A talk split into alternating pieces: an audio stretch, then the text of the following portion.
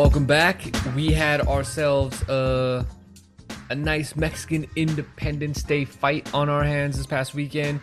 Lex is here with me. Thank you guys so much for choosing our podcast. Let's get right into it.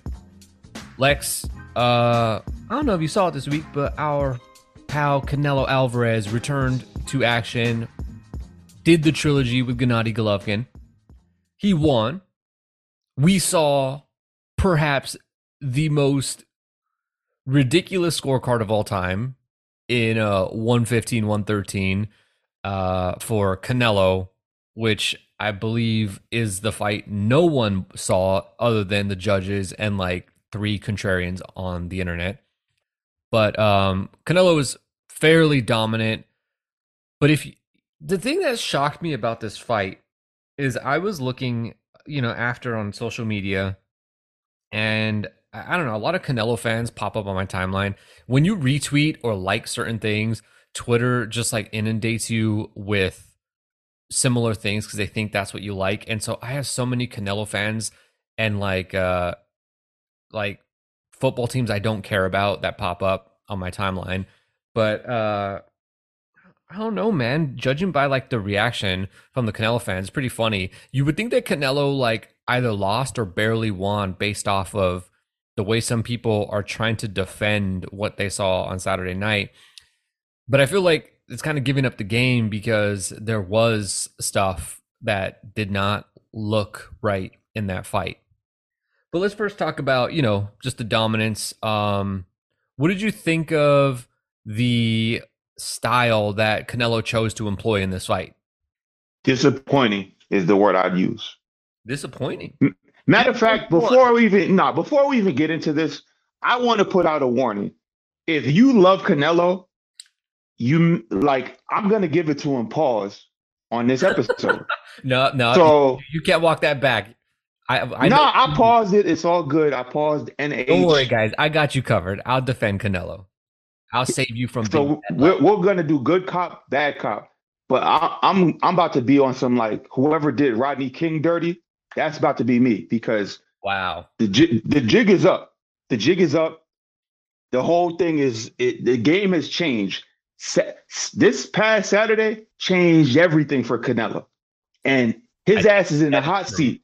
And the only the only way his ass can't be in the hot seat is if you're a very very biased Canelo fan. If you have any objectivity in terms of boxing, Canelo's career, what's right for the sport, there's only one way to see how this whole thing went down. Don't worry, so, guys. What Canelo did to Golovkin, I'm gonna do to Lex. Just just wait.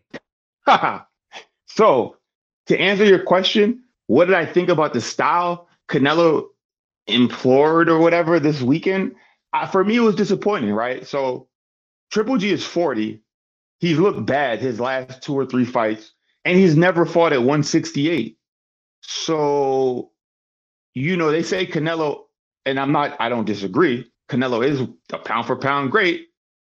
But like, if you're a pound for pound great, fighting someone that's not on your level, there should be some like form of like, st- like style on him. Like Canelo, jab, jab, hook, like it just wasn't enough for me.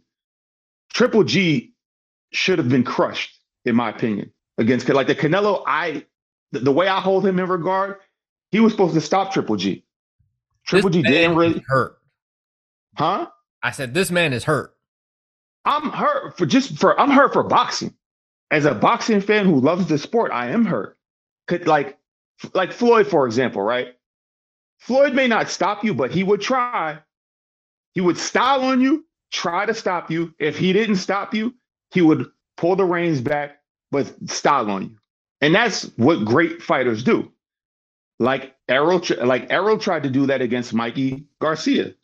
Eighth or the ninth round came on or whatever. Errol tried to punish that man, and that round was ugly. Everyone was like, "Yo, it's over. They gonna stop it. They should stop in the corner." Mikey survived, but Errol tried to put it on him. There was not one single point in the fight that Canelo tried to put it on him, and for me, that's disappointing because like Canelo's supposed to be the guy. I want to, I want to see that, and so uh, it's not even so much like what the style was, like his his decision about how he went to fight a a 10 to 2 kind of fight.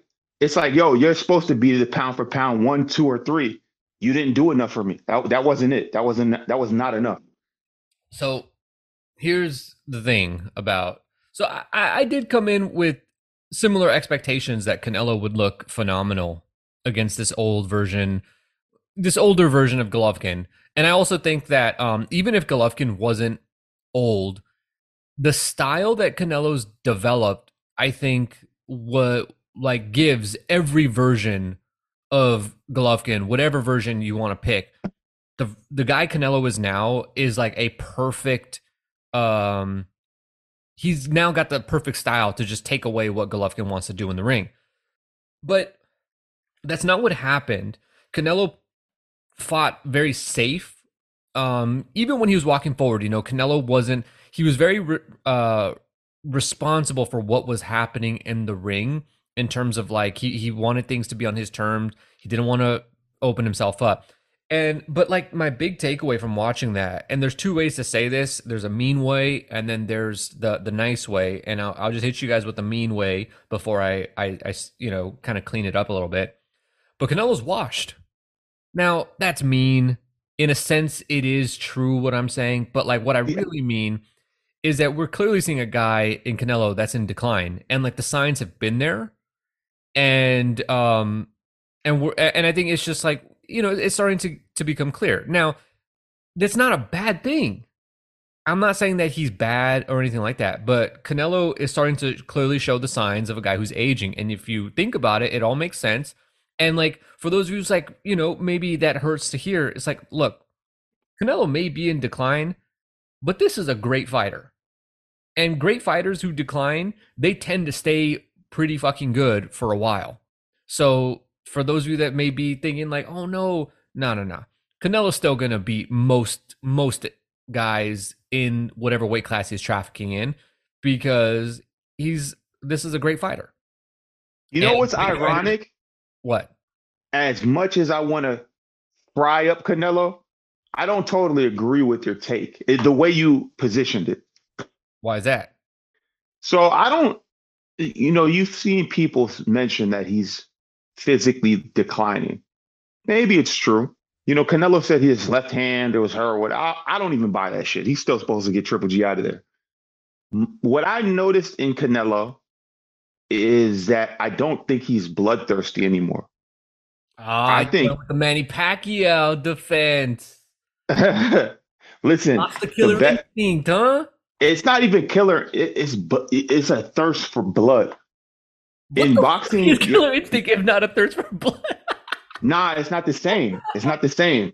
every boxer, every boxer got killer instinct. Every boxer got killer instinct. I don't know to step that, in the, go on. To step in the ring, you gotta be you gotta be a different kind of person. But like fair.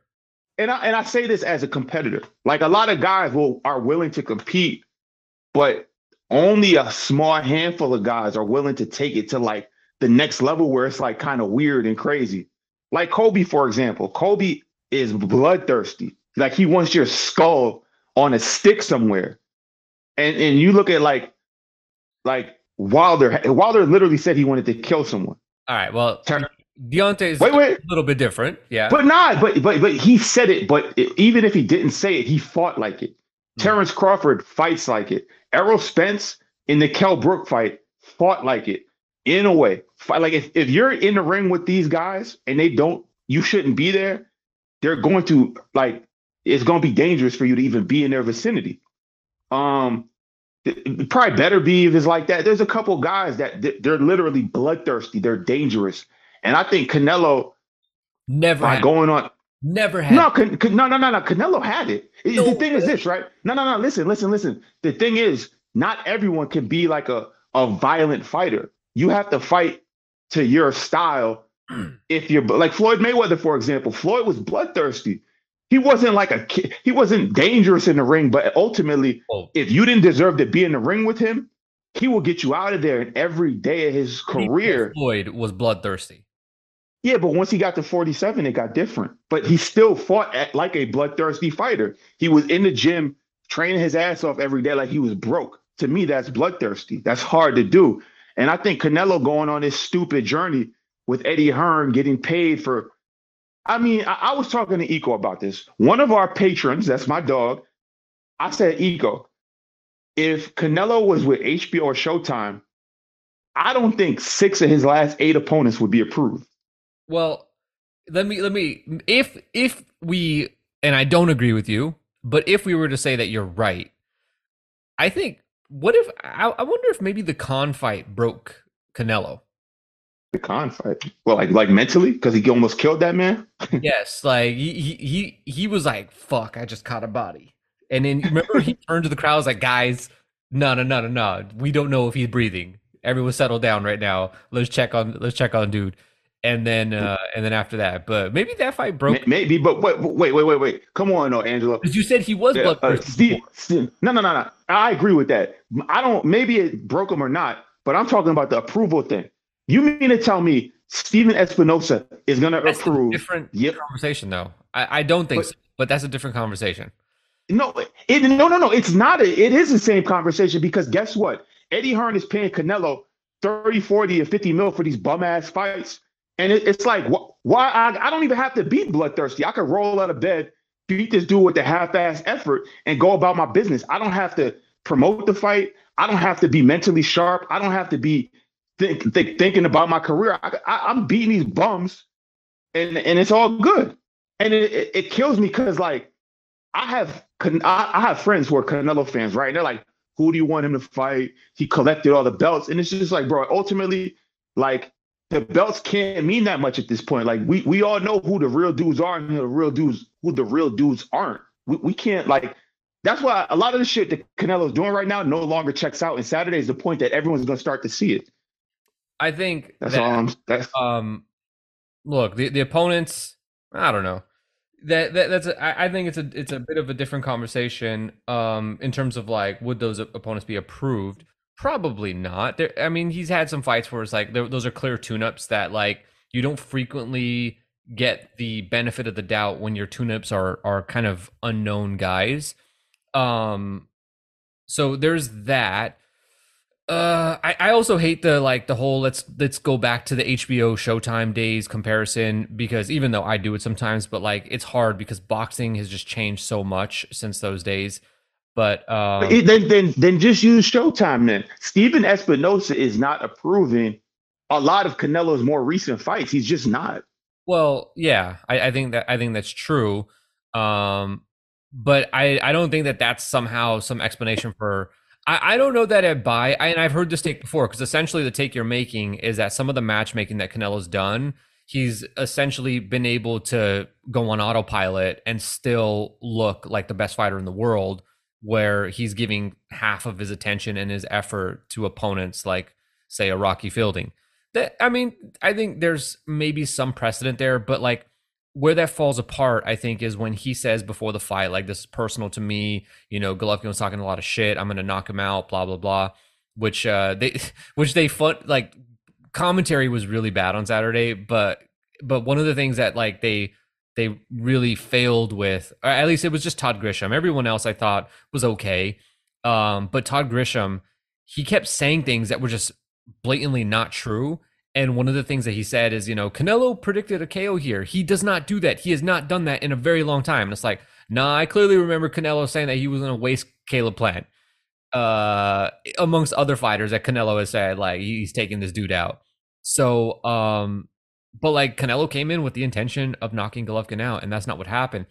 And I think just to get back to what I was saying though, um, whether you know you can come up with your own explanation, what you know, however you see fit. But I just think that we're starting to see the signs of Canelo declining. I think from a physical level, like his legs don't look like what they used to be.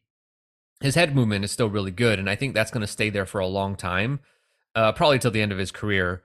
But the stamina issue seems to have reared its head again which it, it, looked like it disappeared. Well, I, you know, you could say like, well, the stamina issue wasn't an issue when he was fighting guys that either weren't very good or weren't pushing it that much. Like, you know, Caleb did a good job in that fight, you know, like, you know, making Canelo miss punches. But at the same time, the pace that Caleb fought at was not very fast. So like, you know, Canelo probably could have won 30 rounds. Um, although he only needed 11. I think that the stamina issue has come back, and that was like a big criticism from like 2014 about Canelo. It's like, oh yeah, this dude gasses in every fight, and we're starting to see that again. And I, I wonder, is that a, a level of opposition thing, or you know, is this a guy who's got well over 50 fights? He's been fighting professionally since he was 15 years old. Um, and he's now on the other side of 30. Th- this shit happens when you get older, especially when. Yo, but that's a, that's a weird, that's a weird comment to me to to say. Like you could, you said the Caleb Plant fight was fought at a slower pace. Mm-hmm. Could it have gotten much slower than the, the Triple G fight? Like Triple um, G had like one or two rounds where he had like little bursts, but like besides that, Triple G was throwing like pity pat jabs. Like the fight was so weird. Like, well, I I no, but that's my point. Is that the the it seems like that is now becoming a thing. It's like it wasn't a thing then, but now it is. I don't know. Maybe Canelo did show some, but you know, a little bit of sign of of gassing in that fight. I don't know. I don't think so. But um, it's now just popping up in fights where seemingly he should have been strong in the 12th round because the fight wasn't very, you know, all Canelo was leading most of the time. And so I, I don't understand why this dude and and the thing that like I don't know if you caught this before the fight, but something that was really interesting to me was Canelo saying that he hadn't been doing road work because his knee wasn't uh, fully healed, and now it finally felt good, and he was able to add running. And so you would think that like the addition of running would be good for Canelo's um, stamina and all that stuff. But then I, w- I w- had a different take uh, that I had told. I don't know if I told you. I we I actually think I might have told you on the podcast last week. I don't know, but I know I definitely told somebody. Um, I was like, "Are we sure that that's actually a good thing?"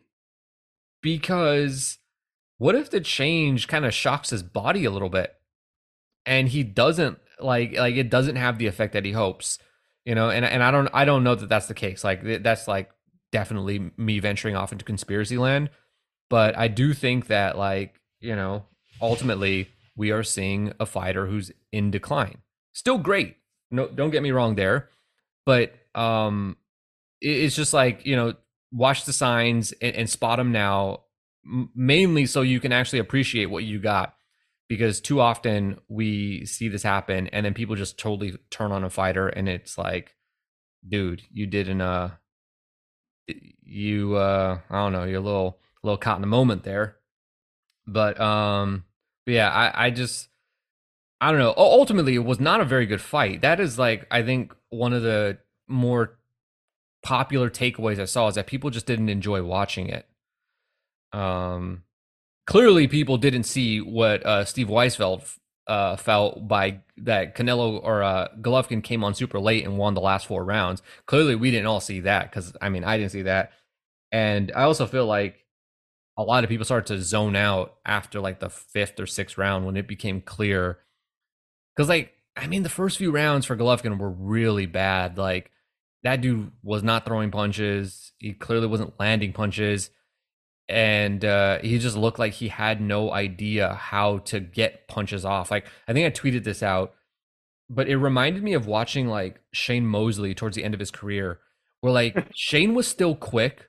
You could tell Shane was still really strong, and that's like something I've always heard about Shane from people that have like either sparred with him or fought him. It's like that dude physically is a monster when it comes to strength, but um, but in the late stage where all Shane had was a little bit of quickness and and still like big pop, he could never pull the trigger and just couldn't let go of his power shot.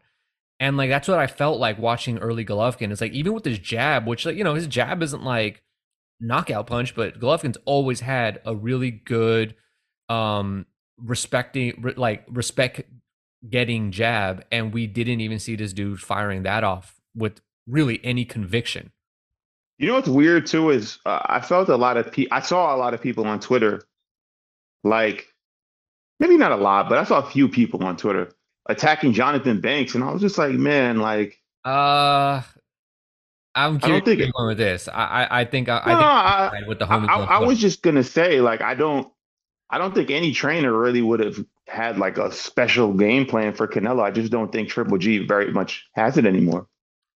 All right, that, that I think that's fair. I think, yeah, I, I, I maybe those are people that are just trying to give or, or just trying to look for somebody to blame other than Golovkin. But I think, I mean, one, I just we all saw it. I mean, the betting line was wide. Nobody expected Golovkin to win this fight. I think it was really unlikely to expect Golovkin to catch this version of the, you know, one of the better defensive fighters in boxing. That version of Canelo. It's hard for me to see Golovkin catching him there, and it's also hard for me to see him like outboxing like a very wily version of Canelo that we have. So, you know, heading into it, it just there weren't a lot of avenues I saw that Golovkin could take to have success. So I think it's fair to say that maybe Jonathan Banks doesn't deserve that much credit. And like it also seemed like the strategy was um and and I don't think this is a terrible strategy in hindsight, which is like wait 6 rounds, let Canelo gas and then let's start to go to work. And it, it that that does appear to be what they were trying to do. But I mean, one punting six rounds probably not the greatest uh, game plan when the like the path to knockout is not great. But uh, that that was what they chose, and but but even then, like Canelo still far too good to like fall victim to somebody who was just waiting to ambush him in the late stage of the fight, hoping that he was gassed. And even if Canelo was gassed, uh, it still wasn't a good game plan. So I don't know. You wasn't a, it wasn't a good game plan, but in hindsight, thinking of like how Canelo gas is like, I mean, yeah, it, it just seems like an idea you would read on Twitter that nobody would actually try to employ, but it sounds good. Like you'll get likes for it, but like don't actually try this. and, and but they let's try it. I don't know. At the end of the day, did you really think Golovkin was going to beat Canelo? Not that he had a chance, but like, did you think he was going to beat him? I think you would say no. Absolutely not. Well, actually, you incorrectly just want to remind you, you I call I picked a KO. Yep, predicted the KO. I, on the other hand, genius, changed my pick actually, and I was like, "No, nah, Canelo's not going to KO him. It's just going to be a decision." You should have played the parlay. For anyone listening, Angelo called every fight correctly, every decision, every stoppage, so on and so forth. He missed big money this weekend. Just saying. Parlay. It, it, parlays are like I don't know. I, I I'm I'm a one on one type of guy. Oh, one on one. Uh, yo, I, listen. I stand by my point. If could and and I, uh, Teddy Atlas, who I really, I'm not a big fan of Teddy Atlas at all, but he said the same thing I said. He was like, if Canelo really had it like that right now, that version of Triple G is getting stopped, and I agree. Okay, so then you agree with me that he's on decline because clearly Canelo didn't stop him. Yeah, but I said he's on the decline. I do. We just have different reasons. Like I think he's just silk pajama syndrome. You think he's physically all right. Becoming You're gonna hit everybody with the fucking Marvin Hagler line. I get it. nah, I'm not gonna say it because I don't like all them old cliche sayings and shit. You just but in in silence. I mean, the, the, the thing is, could Canelo and Eddie Hearn really be walking around with silk pajamas? So it's not completely out of place. No, I, what you're saying is accurate. I, I I mean, I just don't think that's the reason. Like, bro, he is he's got a lot of miles. He does. He's been fighting since uh, since he was like 16 or 15 or whatever. Hmm. Um, he's got mad professional fights. I mean, he does have a lot of miles. He's had some. He's had some bangers. He's had some uh, some great fights. He's also had some just, I think, fights that were a lot more taxing than people realize. I think the, uh, in in the like let's just fast forward 30 years from now when we're no longer doing this podcast hopefully because we've uh gotten more of a life at that point. But um 30 years from now there's going to be some uh some jerk off podcasters like us doing a show and they're going to do some like re- retrospective on Canelo's career and they're going to be like yep it was that Caleb Plant. It was all downhill from that Caleb Plant. It's that funny a fight where like three power punches landed the, the entire fight, including the ones that hurt Caleb. I got so much more smoke for Canelo, man. I'm just, I'm just disappointed. That's it. And and like you can't say I'm a hater because like you the way Canelo fans talk about Canelo. Listen, the way Canelo fans talk about Canelo is the props I give him. I think he is pound for pound. Like he should, he should probably be one, but Oh, Saturday. Sat- I, I don't agree with that, but go on. Wait, say it again. You've given that take before that Canelo's still pound for pound number one. No, no, no, no, no, no. Not to, I'm not saying I think he's pound for pound number one right now, but he's got that kind of talent. Okay, okay, okay. He's he's that type of fighter, and to see to see the path that he's taking, it's like it's all bad. It's just all bad. Like I uh, don't, and and here, here's what bothers me. Okay, like I'm gonna go, I'm gonna cut straight to it. What bothers me is like I didn't like his undisputed journey at 168 before because I wasn't convinced with any of the belt holders. Really, I'm a guy that's names over belts. I really don't care that much about the belts, but what I will, I will respect the fighter who goes after the belts because that is history. So like a lot of what Canelo was saying and doing, although I didn't like it, it's still checked out. Like if you want to chase the belts and go for undisputed, cool. It's not my preference, but you can't really be mad at it.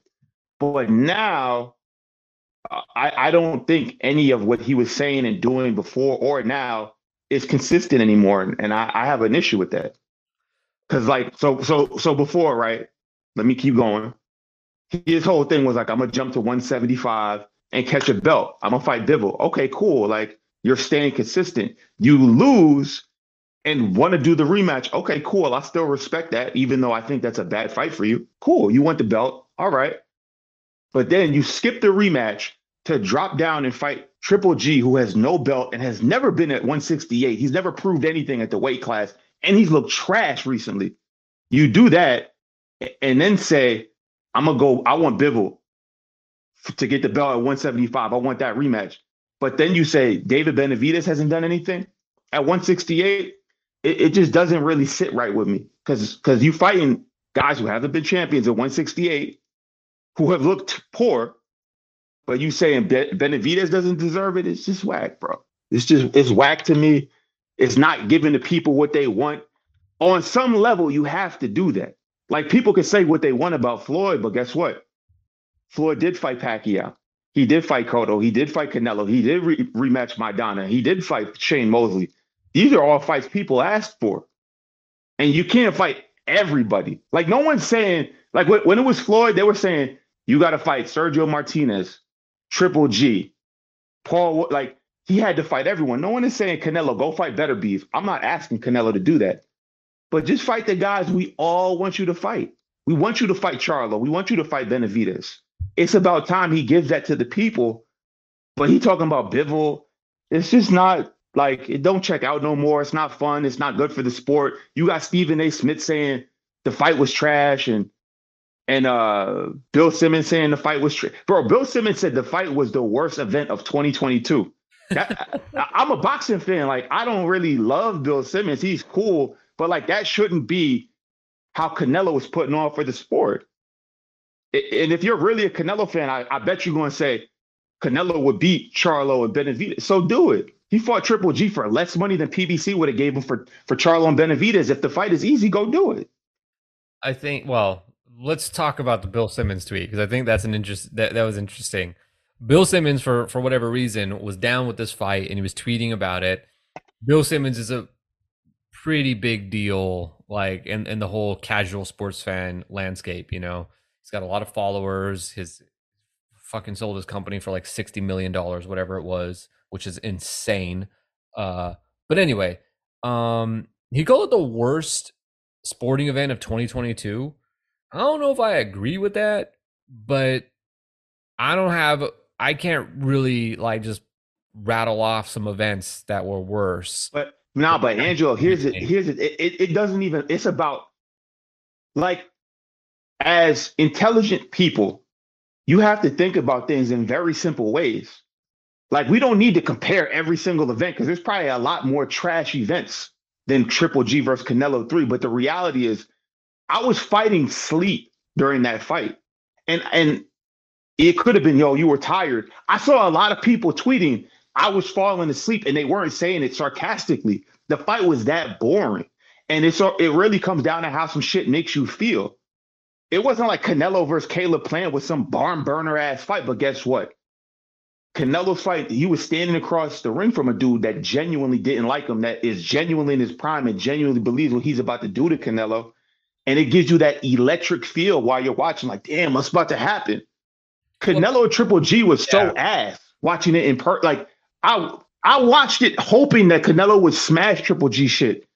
And it was garbage. It was a garbage ass fight. I don't care how much you love Canelo. That fight was tr- that was one of Canelo's worst fights ever. That was trash. I think the animosity was not there in in the way that they fought that we expected for one, which was a big letdown. For two, I just don't think we saw like we did not see we didn't see the versions of these dudes that we expected, and like that's probably on us a little bit because it's like no, no, it's not. You you, you trying to you know? I'm not. I'm not. I'm not letting you get away with it on this podcast. Listen, how name a fight recently on PBC that didn't even have one viral clip, like Abner Mares versus Luis Flor. Uh, what is not Flores? Is it Luis? Miguel Flores. Miguel, Miguel Flores. versus Abner Mares. That fight was not that great, but there was one round where Abner Mares landed like nine hooks in a row consecutively. and that shit not fair because you're comparing an undercard fight with No, the- it don't matter. Let's compare the headliner. Ortiz versus Ruiz. And let's take away the knockdowns. There were punches that Ortiz landed on Ruiz and you could look at the highlight, the replay, and be like, "Yo, you know how did?" You know what? I actually here's here's a perfect counter. I think everyone will agree with this. You may be wrong. You may be right, but you know what? We don't know. You know why? Because we were watching commercials between rounds. Yo, so Yo, but. There might have been some viral clips, but I wasn't able to uh, take a look. Listen, if the, if the, I saw the viral clip that the zone put up, and it was like, look at Canelo and Triple G's chin, and they were throwing jabs at each other. Like you can't talk about someone's chin and they're throwing light jab. It's just yo, the whole thing was ca- like I don't want to say catastrophic. That's a little much, but yo, it was just not it. It was not lit, bro. No, and this is Canelo. This is supposed to be the face of boxing, pound for pound number one, the big money dog. Generate like he he did just he did not deliver on anything. There was no, no delivery of anything. And, and what irked me too, sure. low key, huh? I said didn't meet the expectations, and the expectations were set really high. Yo, you gotta. You're con- listen. You're in a position that no one else is in boxing. You're you're the biggest revenue earner. There are expectations that you have to hit on. Pacquiao hit on him. Uh, Floyd hit on him. Oscar De La Hoya hit on him. When you're in that spot, you can't just you can't just roll out of bed, spar, and go home thirty million dollars richer. It don't work like that. That's bad for the sport. Hey, I don't care how much does. you love Canelo. it is not. That's what he's doing, and it's trash. I like mean, now we got to yeah. defend Bill Simmons saying that shit was garbage, and and what like, and now people like the whole thing is just not. It's so whack, bro. It's so whack, and I'm ranting, but I'm just upset because it's like yo, Canelo is better than this. He, he's he's a better fighter than this. And I believe that Canelo's competitiveness, like people say he's not competitive, he's lazy. All he want to do is cake off and like take the easy route. I want to not believe that. But the shit he's doing is is dumb to me. Like he wants to rematch Bivol. Well, that's a fight. He's not gonna win that. He's not gonna win that fight. He's not going to win that fight. He lost nine to three. Why would you rematch this guy and skip Charlo, which would do it, it will probably sell 800,000 pay-per-view buys. And and it'll put it'll raise your name to a level that like is is aligned with other stars like LeBron, Steph Curry. Right. Canelo should be there. But instead, Huh? I said, settle down. You crazy for saying that. What do you mean? I, but listen, I believe Canelo star power could be like that if he was doing the right things, but he wants to fight Bivol and and do this dog and pony shit with Eddie Hearn, hmm. and he and he's he's wasting it. He's well, he's he's. Here's the issue with that. Dimitri Bivol has a fight signed already, and there's no guarantee that Bivol wins his next fight. He fighting Zurdo. Yeah, Z- Zurdo could definitely win for sure. Yeah, that's a definitely a winnable fight for Zurdo. Like no question about it. Um So here's a question. Here's a question since, we're talking about 175. Say mm-hmm. Zurdo wins. What do you think Canelo would do? I don't know, man. I don't know. And that's like that that is like the that's the the chaos situation that I think we all should be rooting for. As much as like I I like Bivol and I want him to beat Zurdo, like that's like legitimately how I feel. Um I'm not the biggest fan of Zurdo.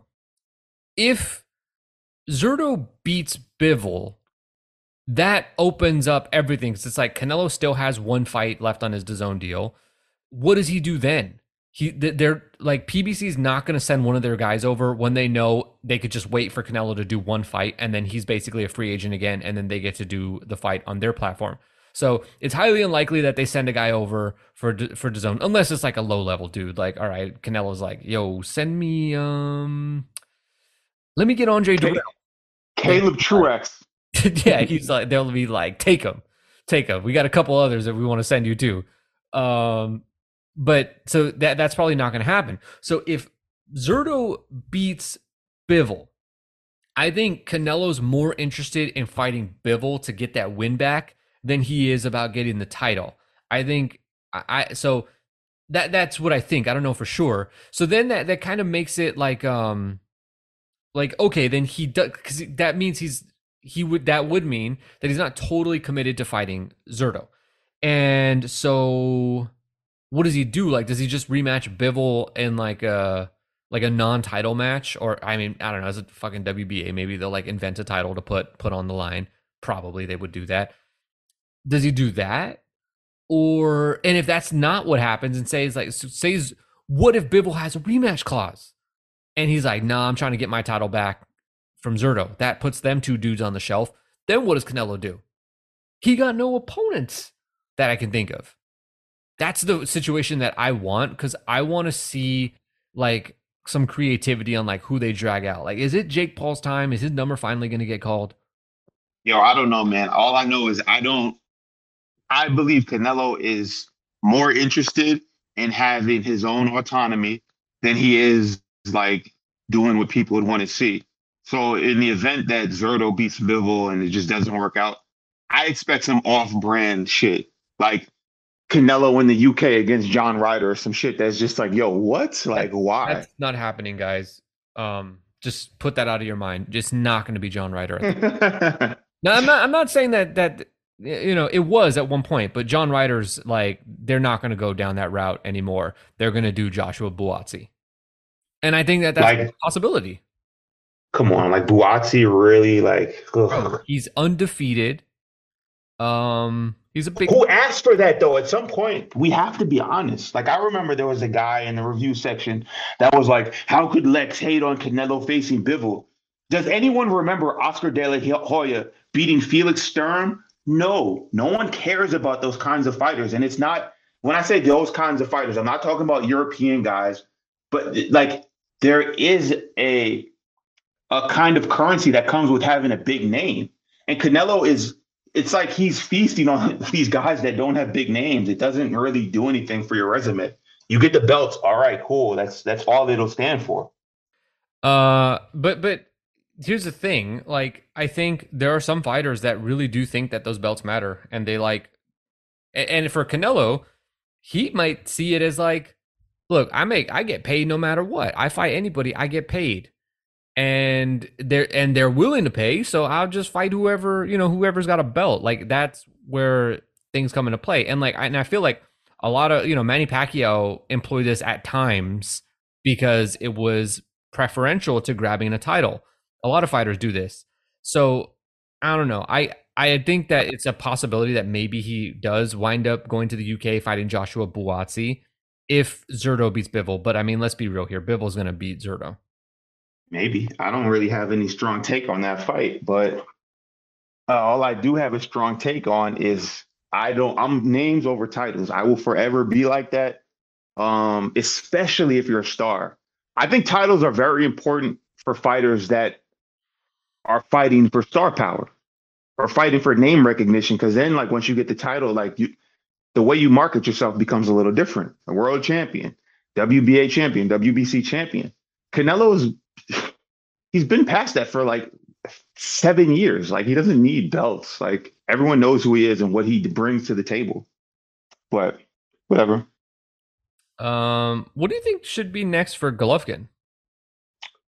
I mean, to be fair, I don't think like I'll I'll say two things. I don't think he should compete anymore because he just didn't look that good, and like health should come first for for an older fighter. But there's going to be a lot of money on the table for him. Like a Triple G Charlo fight does huge business, in my opinion. Maybe not like super huge, but like that's a fight that like will be talked about on ESPN. That'll be able, that'll permeate uh, mainstream casual sports fandom. And so, if you know, I, I don't know what Tom Loeffler's working relationship is with, with PBC. I don't think they've ever had any Tom Loeffler fighters. But if they were willing to make that jump, I mean, that's a huge fight. And then, I mean, if not, I mean, I guess they could do Triple G Munguia. That's another option. Um, I mean, neither to me, neither of those fights end well for Triple G. But you know, if he wants to like take get one more like like cash out one last time, those those are on the table. I mean, I definitely think that he can cash out. I think he can cash out like two more times. I think the Golovkin name. I mean, he's obviously not Canelo, you know, but the Golovkin name still got a lot on it. I think, and like he he did like he he definitely lost very clearly against Canelo, but like he didn't look horrible. We've seen worse dudes fall apart uh on the main stage. I mean, he he, he didn't look like Peter Quillin against Angulo, that's for sure. yeah, that that that should that's definitely the standard of like, all right, give it up, pal. While while not like just blatantly getting stopped, but like just looking like you don't got it in you anymore. No, he didn't look like that. But I got something. So like, you know, Charlo's cool, Benavidez is cool, like whatever. If you want to go to 160, 168, Munguia, whatever. There's all these dudes that he could could potentially fight. But I'm gonna throw something out at you that I think you might like. And it's safe. Golovkin would be the favorite. You know oh my god. Active? None other than Sergio Martinez. Nah, that's too crazy. That's too crazy. Come on. Uh, who's watching that? This like, box. Come on. I'm, who who's putting that on and who is watching that? That's like some like Who cares? that's like a Who cares? This like that's a thriller. That's a, tri- that's a thriller fight. That's a thriller fight. Basically, Yes. I'll just put it like that. Yes, but Triller's out the game. If okay, here here we go. If if Golovkin, no, I'll give you one. If Golovkin wanted to fight Mm-hmm. that was easy work and he'll get paid for, Mm-hmm. throw him in against Jarrett Hurd or J Rock. Bro, you tr- you're trying to get someone killed, and I don't know who it's gonna be. but Someone's trying to. No, I Uh, but but uh, but you're not trying to get Sergio Martinez killed, isn't he like 52 by now? so what? Uh, listen, close enough. at least those guys are in their 30s. See, the difference here is that Sergio Martinez at like, you know, his run was literally like one one or two years. But during that run, when this dude had no legs, it was clear this dude couldn't walk anymore. People were out here saying, well, yeah, well, he's scared of Golovkin. That's why he's fighting Miguel Cotto. And it's like, nah, no one knows who Golovkin is. That is the that is the issue here. If he could cash out against Golovkin, he would definitely do that. But Miguel Cotto is the only guy he can cash out against. Well, is payback time. Sergio Martinez, if he still got it in him, and he thinks that he's not like as old as Golovkin looked, he can go out there and punish him. Now, what's probably going to happen is Gennady Golovkin is going to look like fucking 2013 Golovkin and Gabe Rosado, this guy. But uh, which he, you know, who knows? He he probably was going to do that if they had fought in like 2013 when Sergio's legs gave out on him. But wouldn't you want to see it? nah, man, I don't want to see like because the thing is like like I like I don't mind freak I don't mind freak fights, but when they're when they're sold as like goofy freak fights. Like Angulo versus Quillin was like funny and entertaining because like there was no expectation of anything. If they do Martinez versus Triple G, they'll try to like hype it up as some like rivalry that never happened. It's just like uh I know it's probably not like would be it would not it definitely Sergio Martinez should not be fighting dudes that like are still rated in the top 10 in any division. And Golovkin would still, you know, he's still I mean shit, might even still be top 5 middleweight, but um yeah, I mean in theory you're right. I I, I agree with you, but also like a part of me is like I don't know, man. I I, I want to see it. you're down for the nonsense. I am definitely down for the nonsense. There's levels Well, I, that like I- I'm definitely willing to go down that road. I get shout to Rollins. That's my guy. He was tweeting how Golovkin has like six days or something to decide if he wants to Oh drop yeah, back right. down and fight Lara. Yes. Otherwise, the WBA will free up for Lara. So I mean, you know, I don't know where Golovkin stands on like keeping his whatever belts he has. I forget which joints he has, but um, it's the WBA one.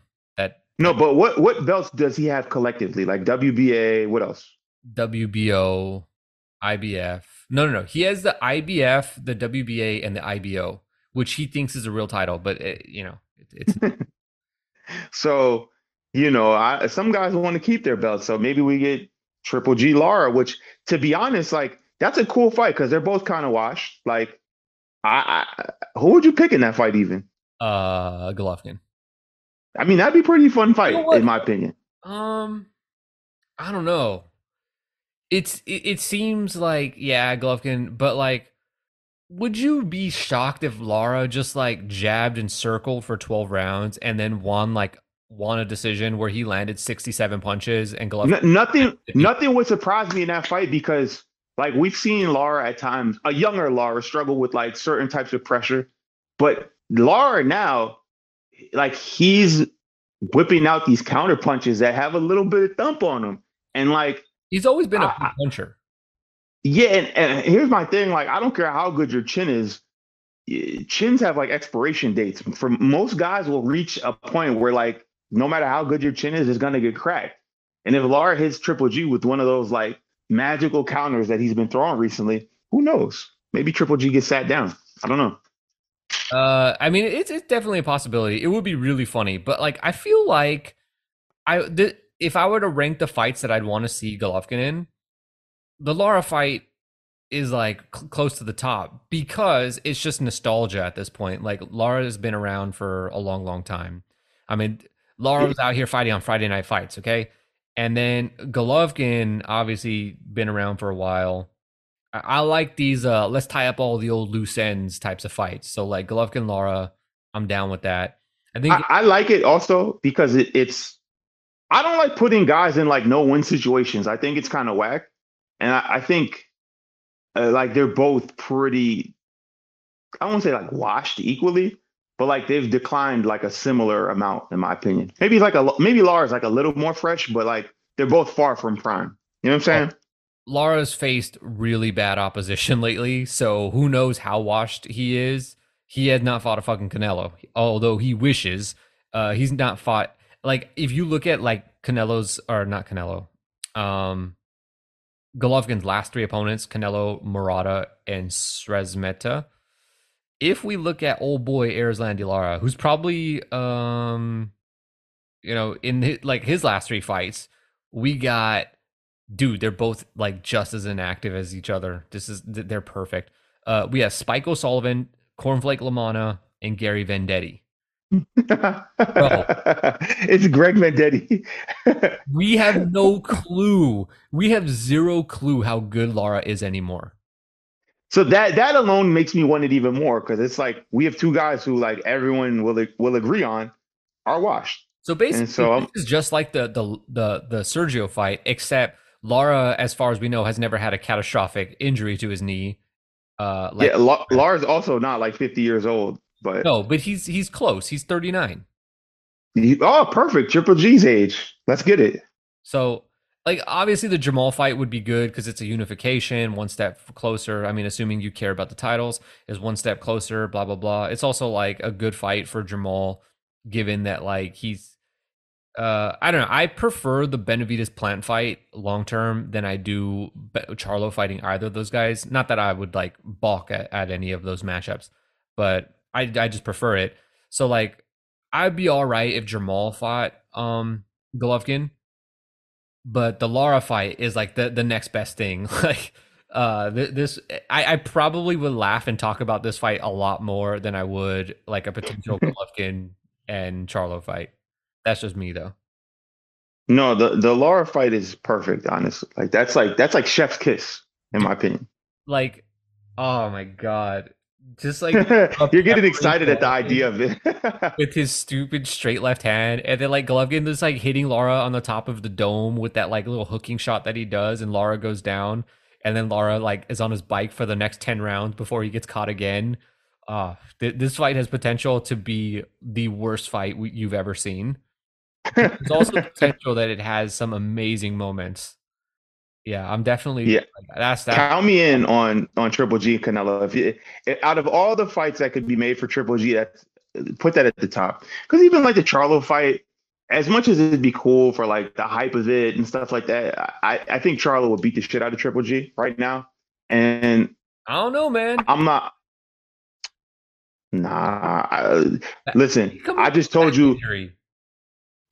he he had no back injury, man. Oh come on, stop! Don't don't don't go down that road. Don't do don't do our boy Jamal like that, Coming off of freaking rehab or something like that. bruh.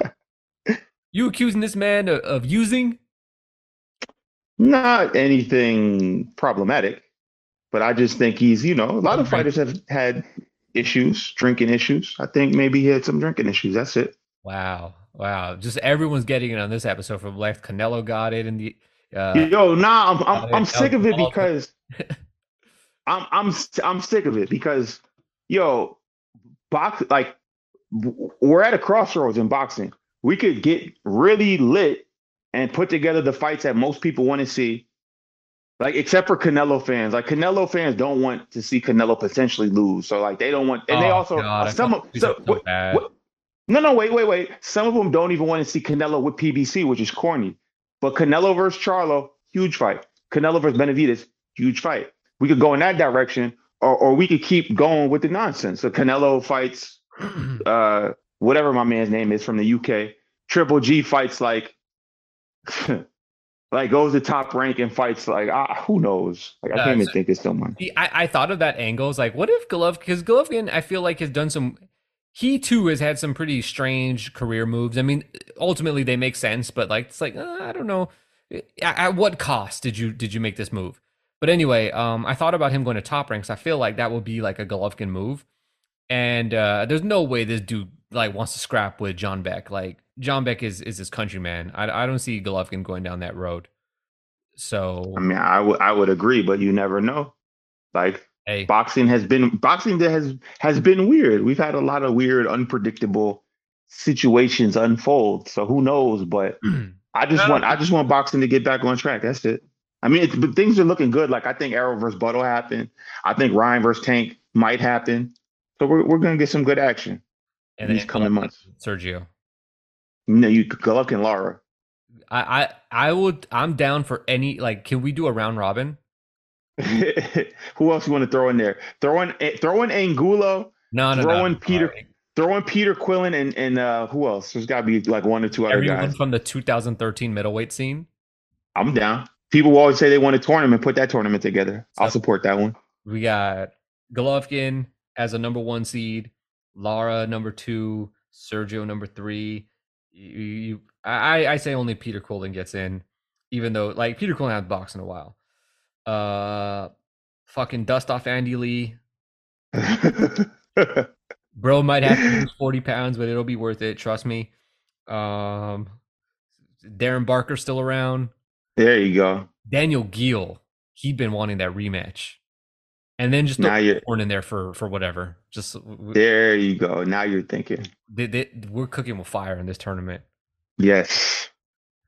Uh, yeah, I, I I don't know. I it'll be interesting to see Golovkin in his next fight because like like like I said earlier, I think that this like the version we have of Canelo at this point is just always going to give Golovkin trouble, and aging Golovkin is like just not going to have any chance.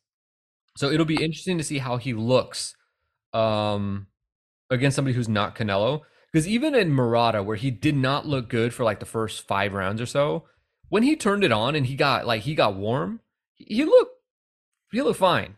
He looked like the old guy once he started to get it going. And I think he had nah, actually he didn't. But um but yeah, at least in the Murata fight, he did look a little bit like his old self at one point. La- or not last night, but on Saturday night, he did not look like the Gennady Golovkin we all know and love at all. Part of that is Canelo, and then the other part is like, I mean, he's 40 years old. Oh, all right. Let me let me ask you two questions, and these are inspired from by Rollins. Because I feel like if he was on the pod, he'd have talked about this. What is your position on Canelo sitting on the belts? One, and two. What did you think about his post-fight comments um, on David Benavidez and how he handled that whole portion of his uh, post fight, whatever. I, so regarding the comments, um, he Canelo sounded like a hypocrite. He sounded like somebody who kind of spoke in the heat of the moment and didn't really realize how contradictory he was being, or actually be hypocritical he was being of what he said. Um, I think those are just throwaway comments, though. I don't think he really means that. Like you saw him trying to walk back like the "I won't fight Mexicans" line by, but but by also doing a terrible job of like the the way you say it is you just blatantly say like, I mean, I I don't prefer to, but I will if this is the fight the fans want. That's what you're supposed to say in that situation. What he said was was not that. So um so yeah, I, I don't know. I just kind of throw that out. I don't I don't care. Uh, but the belt situation is a, is a real thing because like he hasn't um he hadn't defended the titles, and if he goes back to 175, we're essentially not seeing him fight against a like anyone that the sanctioning bodies have like asked him to fight against in like close to two years at that point or something like that. So it, it is a bit of an issue and it does hold up the division because like whether people want to admit it or not, belts mean money. And so fights don't get made because belts aren't on the line. And then the other way is like, you know, you're not likely to accept certain fights. Like, let's take David Benavidez. Some guys won't accept a fight. Like, if David can't get Canelo, if he can't get Caleb Plant, because Plant's got Dirrell or whatever, a lot of guys aren't going to take a fight with David Benavidez unless there's like a belt on the line because that's a really tough fight. That's just, you know, that's just how it goes. And, you know, you could look at it up and down, you know, whether it be Shakur Stevenson or, or, um, I don't know, a, a Josh Taylor. Like, dudes ain't really trying to fight unless the belts are going to be at stake. And so it does hold up the division when one guy's got all the titles because now fights can't you know but one thing that belts do serve in addition to, to that is like they also can force fights to get made through like mandatory situations and all that. And so i don't know i i'm uh, undisputed I, I feel like undisputed is always it's not like it's cool to to reach that point and to like definitely assert that level of dominance over a decision or a, a division but at the same time, it causes a lot of issues for the division. And we're going to see it at 154. I mean, we've already seen it with like, you know, Jamal almost wasn't able to get that, make that Tszyu fight happen because the IBF started to act up. And the WBA has, has their, their own thing that they want to be doing. And like, there's also this call in boxing to like clean up the, the interims and the, the all, all those additional titles that are being cre- created but some of those are created out of necessity over situations where a guy holds titles and is going to do stuff that the sanctioning bodies don't want them doing, then you have these situations created where there's a bunch of titles. You also have situations where titles are created for seemingly no reason. So it, it's it's hard because it's like these things are working against each other, but at the same time, this isn't what people want. So it, it's just a tricky situation. Um, I don't mind Canelo holding all the titles at 168, but I think that there's got to be a lot more. Either the sanctioning body's got to try to force these fights that need to happen to happen, or at that point, you might as well just create new titles and, and, and say Canelo's like above the titles, or strip them and, and, and take the extreme path. But I don't think they'll do that. There's too much money uh, tied up with Canelo fighting and getting and paying his sanctioning fees. At the end of the day, the whole title situation is a fucking racket. And I mean, like, what do the sanctioning bodies actually do? All they do is they they they buy this like, you know, two thousand dollar gold belt, and then they collect checks every time somebody fights, not for the title, but anytime they fight in a fight where th- they want the sanctioning body to recognize them so that they can then pop them up on the rankings. You know, that's all it is. So you see guys with like them WBC patches and shit like that when it's like number eight versus number 12 in the division. It's like, nah, they're wearing that patch because they're trying to get to like top five so that they can then be in a position to fight for a title. Although in some cases, you know, you don't need to be top five to get a title shot. But that's so. So let, let me ask you: you know that there will always be people who are like, but Angelo, Floyd held up the division when he was fighting.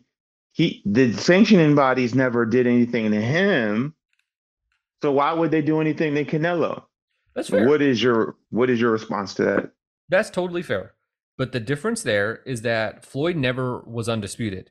And in fact, when he won three titles at welterweight, so he had the WBC and the WBA, got the WBA from Marcos Maidana. Manny Pacquiao had the WBO. Floyd beats him, so now he's a WBC, WBA, WBO. The IBF was held by Kell Brook at the time. No one was holding up the division. You could have just went through Kell Brook to get a shot since Floyd had three titles. But you didn't need to because do you know what the WBO did?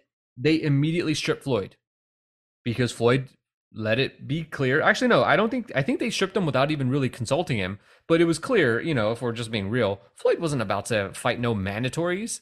That he didn't have to. He was Floyd Mayweather, and whether he had those titles or not didn't matter. People were going to order the fights, and so, you know, Floyd made that call because it's like you know he he he looked at like the cost benefit analysis of having all these things and realized that not having this title is worth more than having it.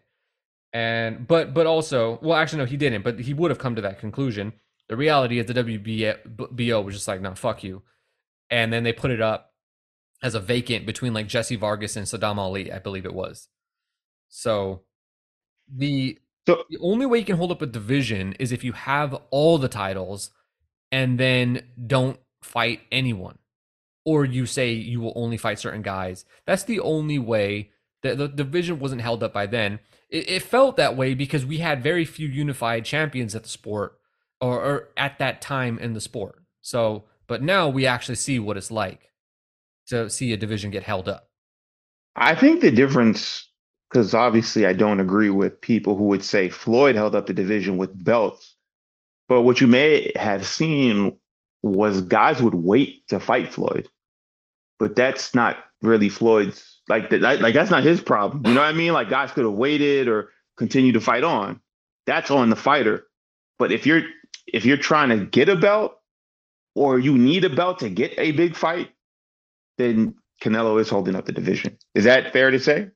Uh, yeah, but Canelo's situation or the situation now is kind of different because um, I also kind of widely just disagree with the point in general because I don't think like guys put really only a few guys really punted their careers because they were trying to wait around for a shot. But for the most part, you look at all those guys that could have been accused of like putting their careers on hold to try to get that Floyd fight. Most of them had great careers anyway.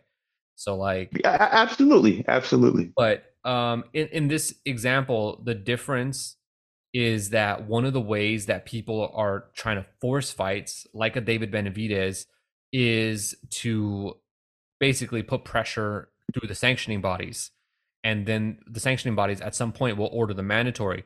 No one was really trying to do that to Floyd. And the reason why is because unlike Canelo, Floyd had this like incredible power over the sanctioning bodies, and the sport was different back then. But Floyd just fucking tell the sanctioning bodies, like, I'm not fighting him. I'll fight who I want to. This is who we're fighting. You adjust. And that may still happen to some level. I think there's a possibility that that's probably what happens in some of Canelo's cases. Uh, the, the whole point, by the way, is like, you know, don't get caught in the weeds here on like, oh, the differences between Floyd and Canelo. It's like, no, the point here is that the sanctioning body setup that we have, while it is the only setup we have, and I don't have any solutions for a better one, and I don't think any of us really do, um, we're going to need to hire much better consultants than, than us. But the point is that the system is not good. And it's full of like, I, I, have literally been on meetings for these um, ratings and how this stuff works. And it is uh, not scientific whatsoever. So, you know, we, we can stress about, you know, how to like, oh, is the division being held up? But like the, the, the whole point is like, it's just crazy how this is all done in the first place. And so th- this is a mess of the sanctioning body's own creation. That, that's, that's all there is to it. So I, I don't have a better explanation uh, for, for this but like I, I don't agree with that Canelo. I I think Canelo's holding up the title situation, but like um, I mean, I, what's new? It's the, way, it's the way the sport works, I guess. Um, but yeah, we're all in agreement though that the, the best path forward is Golovkin versus either Sergio Martinez or Erislandy Lara. he doesn't want to do a pay per view fight with Jermall Charlo, which I think is I mean, it's the biggest moneymaker. It's not like the most winnable option, but if we were setting betting lines though. I, I think that's probably that's probably what it would be. Also, I just want to say, I don't know if you you noticed this, but I don't, maybe it was you know my eyesight, which tends, which might be going, not going, but like you know getting worse. But um, did Golovkin look small in the ring to me, or to you, or was that just me? He did not. um, I 68 pound fighter. I didn't exactly make that observation while watching the fight. Oh, well, if, if if you're still listening, um, let me know how you like. I don't know. He just looks small to me. Uh, but yeah.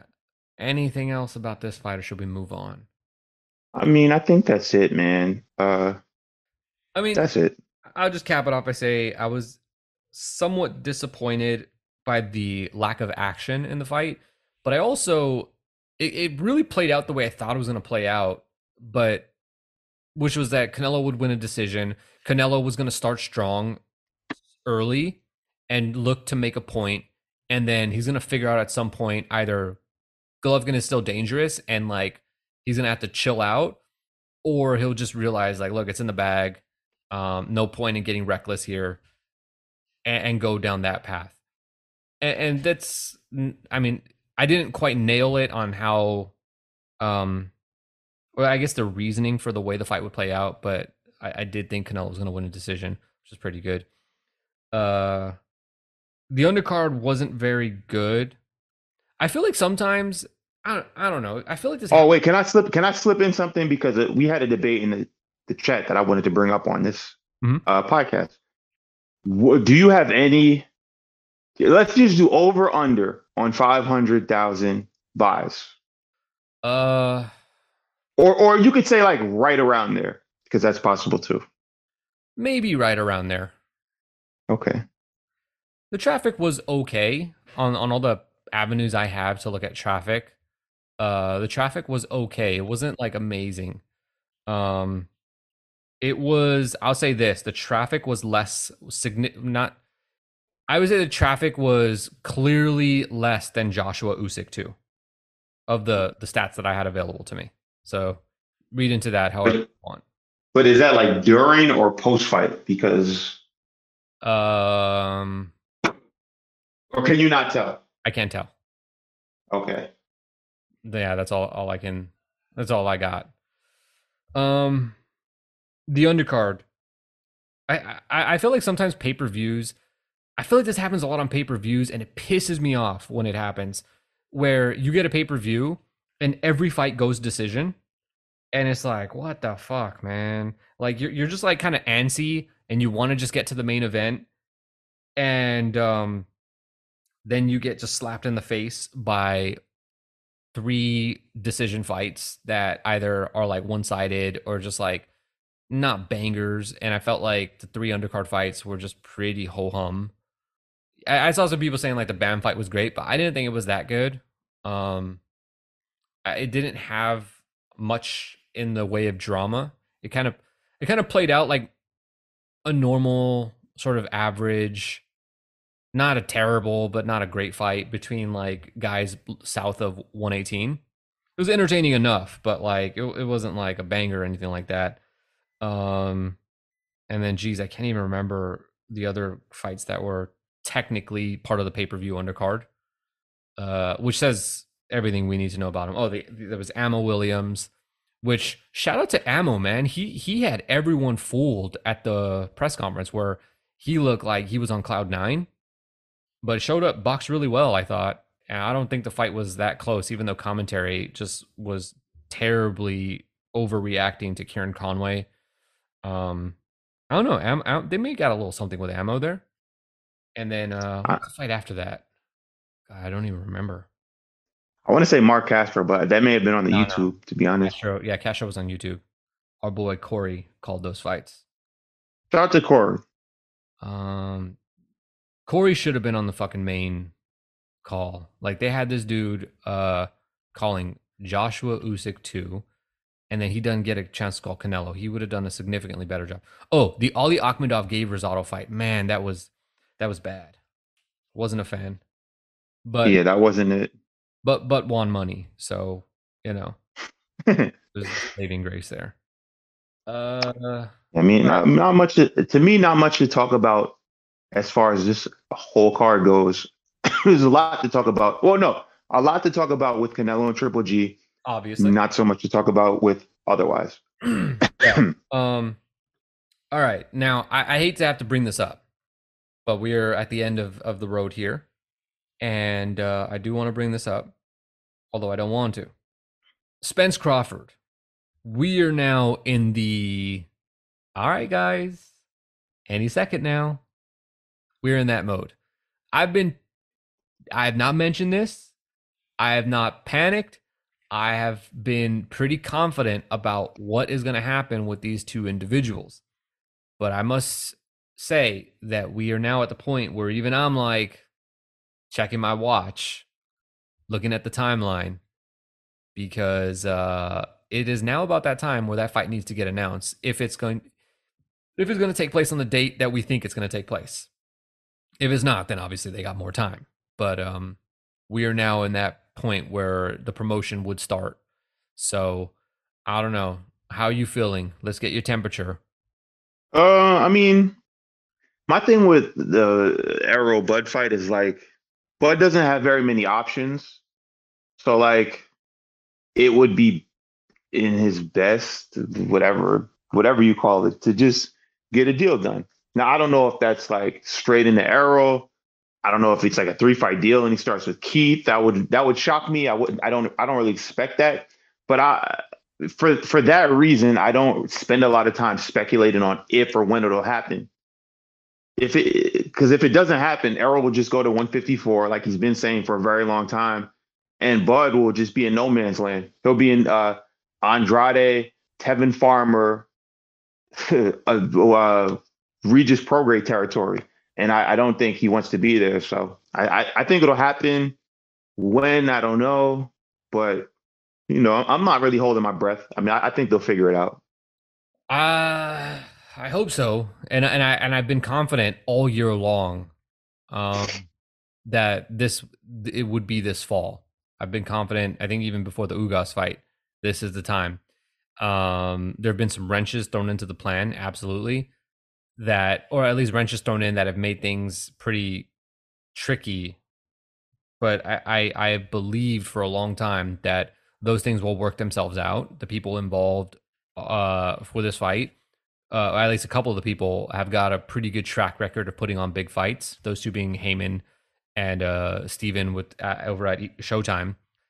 Uh, although Fox, you know, who knows? Maybe they get involved. I, I doubt it, but um, but I don't know. The, the just you know the the the tweet or whatever the report from Mike Coppinger last week was kind of full of shit because there was nothing that we hadn't already known uh, other than like one detail about like a rematch clause. It's like, okay, yeah, cool. Like obviously this fight was gonna have a rematch clause for both of these dudes.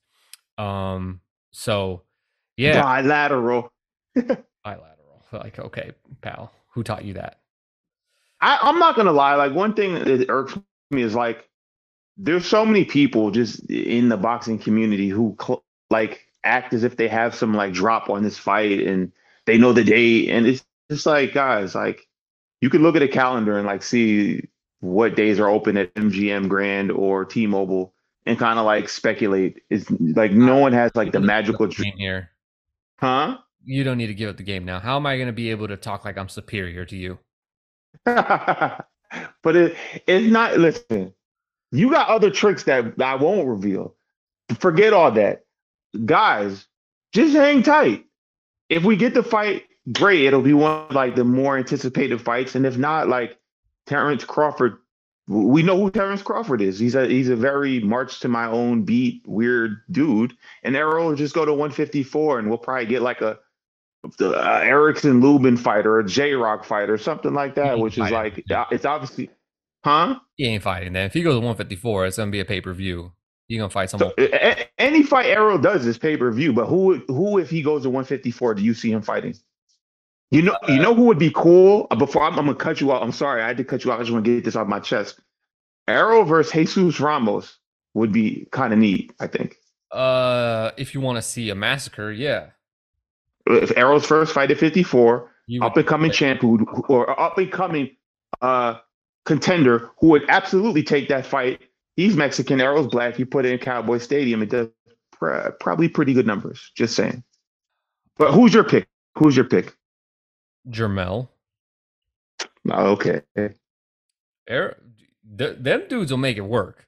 First of all, but two, um, if Errol goes to 154, he's he's gonna do big things there, and that's sure. probably the only fight that 154 that would be uh bigger than him staying at 147 and fighting Keith Thurman. I mean, for for both Errol and Bud, the biggest fight for them outside of each other is Keith Thurman. So like, you know, Keith's about to fight one of them if this shit falls apart. But I don't think, I I, I don't know.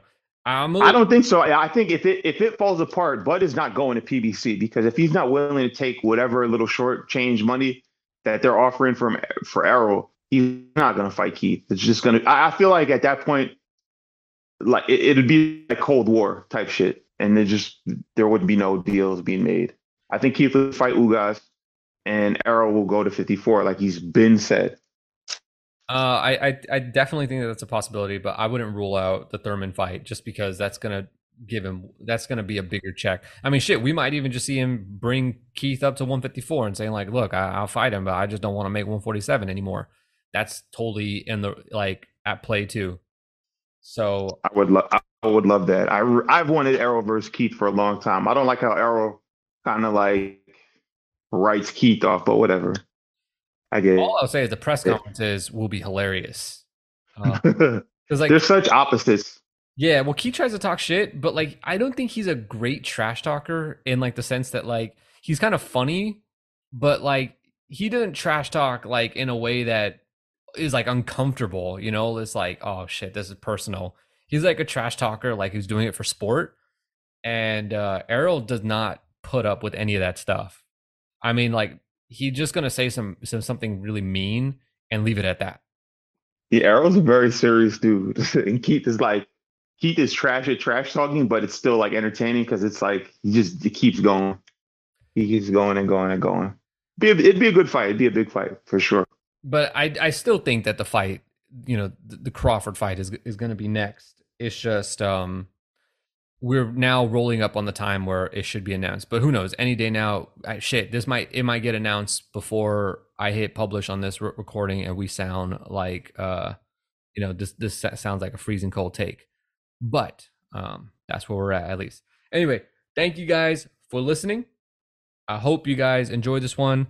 Uh, as always, you can catch us on our Patreon with way more podcasts, patreon.com slash Sunday Puncher. Get access to our chat, chat it up with us uh, on the daily about all different types of things. Right now, they're talking about uh, press conferences and how nuts uh, Canelo versus Jermall, Jermall Charlo press conference would be.